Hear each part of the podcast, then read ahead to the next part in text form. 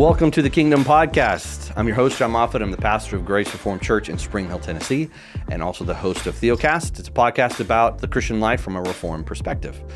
This particular podcast answers this question How do you seek first the kingdom of God? Why does it matter?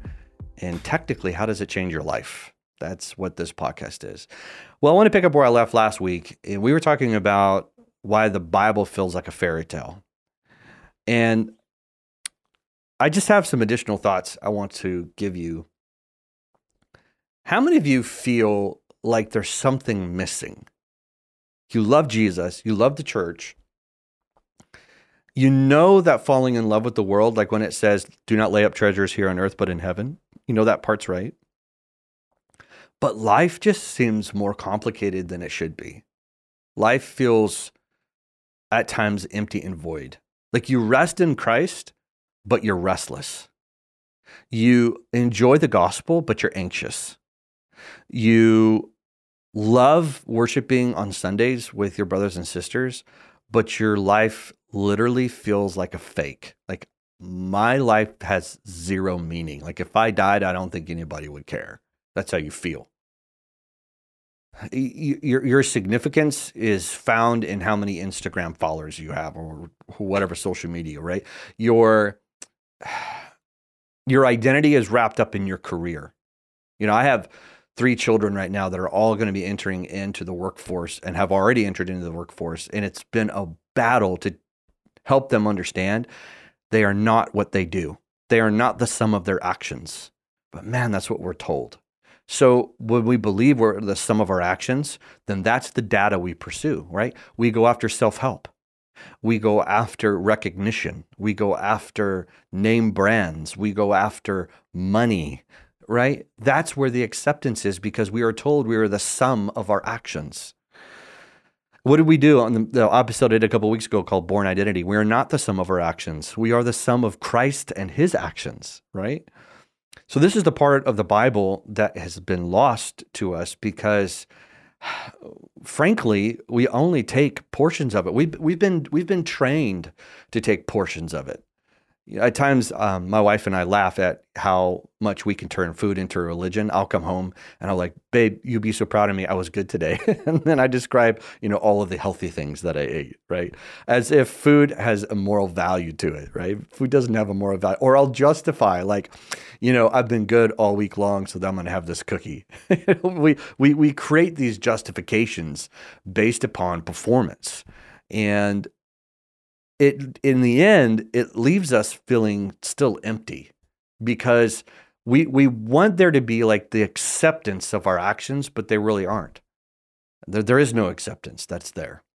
Um, one of the realities that i have been loving about confessional theology and reformed theology is that it forces you to deal with all aspects of the human life. Um, you are forced to face the physical and the spiritual realm. You, can't um, live life without both of them. This is why Calvinism has become so powerful for me in my own life, is that I understand that it's not human will against um, God's offer. Uh, that can't, that can't make any sense um, because there's so many passages that to speak against that. But there's this supernatural nature to it. I mean, I love when Nicodemus comes to Jesus and he says, You are talking in such a way that I have not heard before. And so he uses, Jesus uses spiritual language. He says, You have to be born again. And Nicodemus is like, Well, what do you mean I have to be born again? And then he says it this way It's like, Well, the spirit is like the wind, it blows wherever it wishes. No one knows where it goes or where it's coming from. But you can see the evidence of it. Do you understand the whole Bible is designed this way? Jesus often talks in these these miraculous spiritual language, and we always try to make that physical in nature. I'll give you another one. Um, the rich young ruler walks up to Jesus and says, "What must I do to be saved?" The man is asking for physical examples that he can point to, and Jesus says, "Oh, salvation is not of this realm. Salvation cannot be conquered through flesh." Right? Salvation has to be conquered on another realm, on a, on a spiritual level, on a soul level. And Jesus says that the only way that it can happen is through me, and I have to do all of the work. So the whole book has been wrapped up in physical people learning to look at the world through spiritual eyes. That's how the whole book is set up. So if you're feeling like the Christian life is kind of half cocked, you know, it's you've only seen half the book. Um, you you ever walk into a room and everyone in the room is laughing and having a good time, but you can't pick up why that is? Like you're you're not in the you're not in the you're not on the joke. You're not in on it. And you just after a while you want to leave the room. Because if no one leans over and says, This is what we're talking about, that's exactly how Sunday mornings feel for many of you. You walk into church and you're like, I'm not in on the joke. I don't get why everyone's happy. I don't get why everybody's excited about this. I, I, I don't feel it at all. I know I should. I know I should love Jesus. I know I should be excited about the Bible and about church and about the kingdom and all that stuff you say, Jon, but I am I just don't feel it. Well, believe it or not, I think it's because you only have half the story. That's why. And I think Satan's done a brilliant job of blocking people from God's word. Just go back to last week's episode. The moment you shut down the supernatural side of the Bible, you're shutting down all the hope that you have from God. Do you know why? I'll just start with prayer. Do you know why prayer is so hard and complicated? Because you're talking to somebody you can't see. That's just that's just weird. I mean, do you understand that people go to a graveyard and they sit in front of a tombstone and talk to it because at least there's something physical in front of them that it feels like the person could hear them? Like we just want to be able to feel like someone can hear us. And the Bible is designed to give us enough confidence that when we stop and we commune with our God who lives inside of us, we commune with him and he hears us, that we should believe in that conversation. But because the supernatural side of us is disconnected from the Bible, it's hard for us to believe that there's a God who truly is communing and interacting with us. And we've turned him into a genie, really.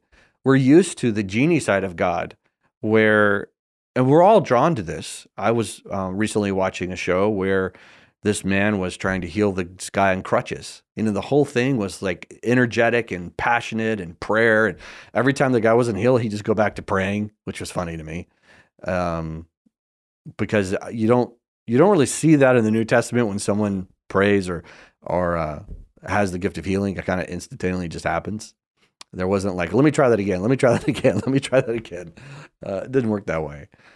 But we're drawn to the miraculous in the physical realm. Like we want to see people's cancers healed and we want to see, you know, their eyesight come back. Like we want to see that. But on a, on a on a eternal level, it doesn't really matter because if your cancer's healed, you're to die of something. Car accident, old age, everyone's dying. But what you can't replace is the joy and the hope and the capacity to actually change someone's life from death to life, from hopelessness to hope, right? From anxiety and fear to strength and power. You can do that with the Bible. I, to me, when Paul this this this one phrase has so like altered my thinking for so long. Paul's like, the weapons of our warfare are not things that you can touch, which is hard for us gun uh, gun toting Americans, right? Like I will protect my I will protect my money with my guns. it's like no, you can't. And then Paul's like, yeah, but you have a weapon that can actually destroy the thing that holds people in prison. He says, The weapons of our warfare are not of the flesh, but of divine power that tear down strongholds. And I don't mean the kind of strongholds the charismatic talks about. I mean the kind that where Satan has come in, has completely destroyed people's minds and has them enslaved into sin. And no matter of how powerful you are physically, you'll never be able to help that person. No matter how much money you have, Nothing. The only thing that will change them is the truth. And if you don't know the truth, the truth can't set you free. Therefore, you're imprisoned and they're imprisoned because we don't have the truth. And we're more concerned about physical healings and miraculous gifts that even the demons can mimic, by the way, than we are about the truth that destroys Satan and all that he can do. What does Jesus say? I am the truth. I am the way. I am the life. But we would rather go after, well, tell me how to do more. And therefore, the whole Bible becomes an instruction manual about how to self improve. we don't need a self improvement instruction manual. If you read the parts of the Bible, it's they're very it's very hopeless when it comes concerning to you. I mean, the most strong pe- the strongest people in the Bible, like Paul, he's like, yeah, I'm pretty weak. And if he's weak, then imagine what we are, right? So, just kind of adding on to my thoughts from last week, the cold and distant the disconnected, what is the purpose of my life? If you're willing, if you're willing to just walk down this journey with me, it doesn't matter who you are, if you've been married, if you're single, you're divorced, doesn't matter what your job is, doesn't matter what your gender is, it doesn't matter what your age is. I don't care if you're nine or 90. God's word is powerful. And the moment we believe it, there's nothing God can't do through us. That's a scary thought to think about. But the world will never know what he's doing because that's not how it works. the world may never see the joy that you have or understand it. Now, it tells us to be ready to give an answer of the hope that lies within us. So there's definitely going to be opportunities. But this is where it starts. Your Bible, if you're willing to open it up and look at every single word and say, I'm going to believe everything that's in there, use a confession to guide and direct you. But if you're willing to do that, things will start to change. So I'll just leave you with this. The world you live in that you see is only half the world. And the moment you can embrace that, you'll want the Bible as much as you possibly can because how do you learn about something you can't see? Somebody's got to tell you about it. If you can't see it, you can't observe it. You can't figure it out on your own. You cannot figure out the spiritual realm on your own. This is what Paul is talking about. We're not wrestling against things that you can see. You're wrestling against what you can't see. And it's often what causes our depression, our discouragement, our, it defeats us, it entangles us. This is why he's saying if you don't put on the armor of God, then Satan's darts will hit you, but you can't see them. That's the problem.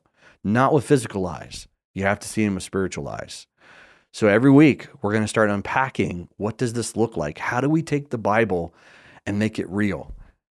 And I'll just go ahead and say this and sound crazy, but Narnia and Lord of the Rings is a little bit closer to the Bible than you think. That wrestling between realms that happens there, think that's what Paul's talking about. And it's at the end of the book, which means if you want to understand what Paul is saying and what Jesus is saying and what Peter is saying, we're going to have to start in Genesis and start working our way through there. So, how do you seek first the kingdom of God? You need to understand the differences between the kingdom of light, the kingdom of dark, the physical realm, and the spiritual realm. And if I'm sounding crazy, but it makes sense, then you're on the right track. If I'm sounding crazy and you're not coming back, I hope you find another podcast that encourages you. We'll see you next week.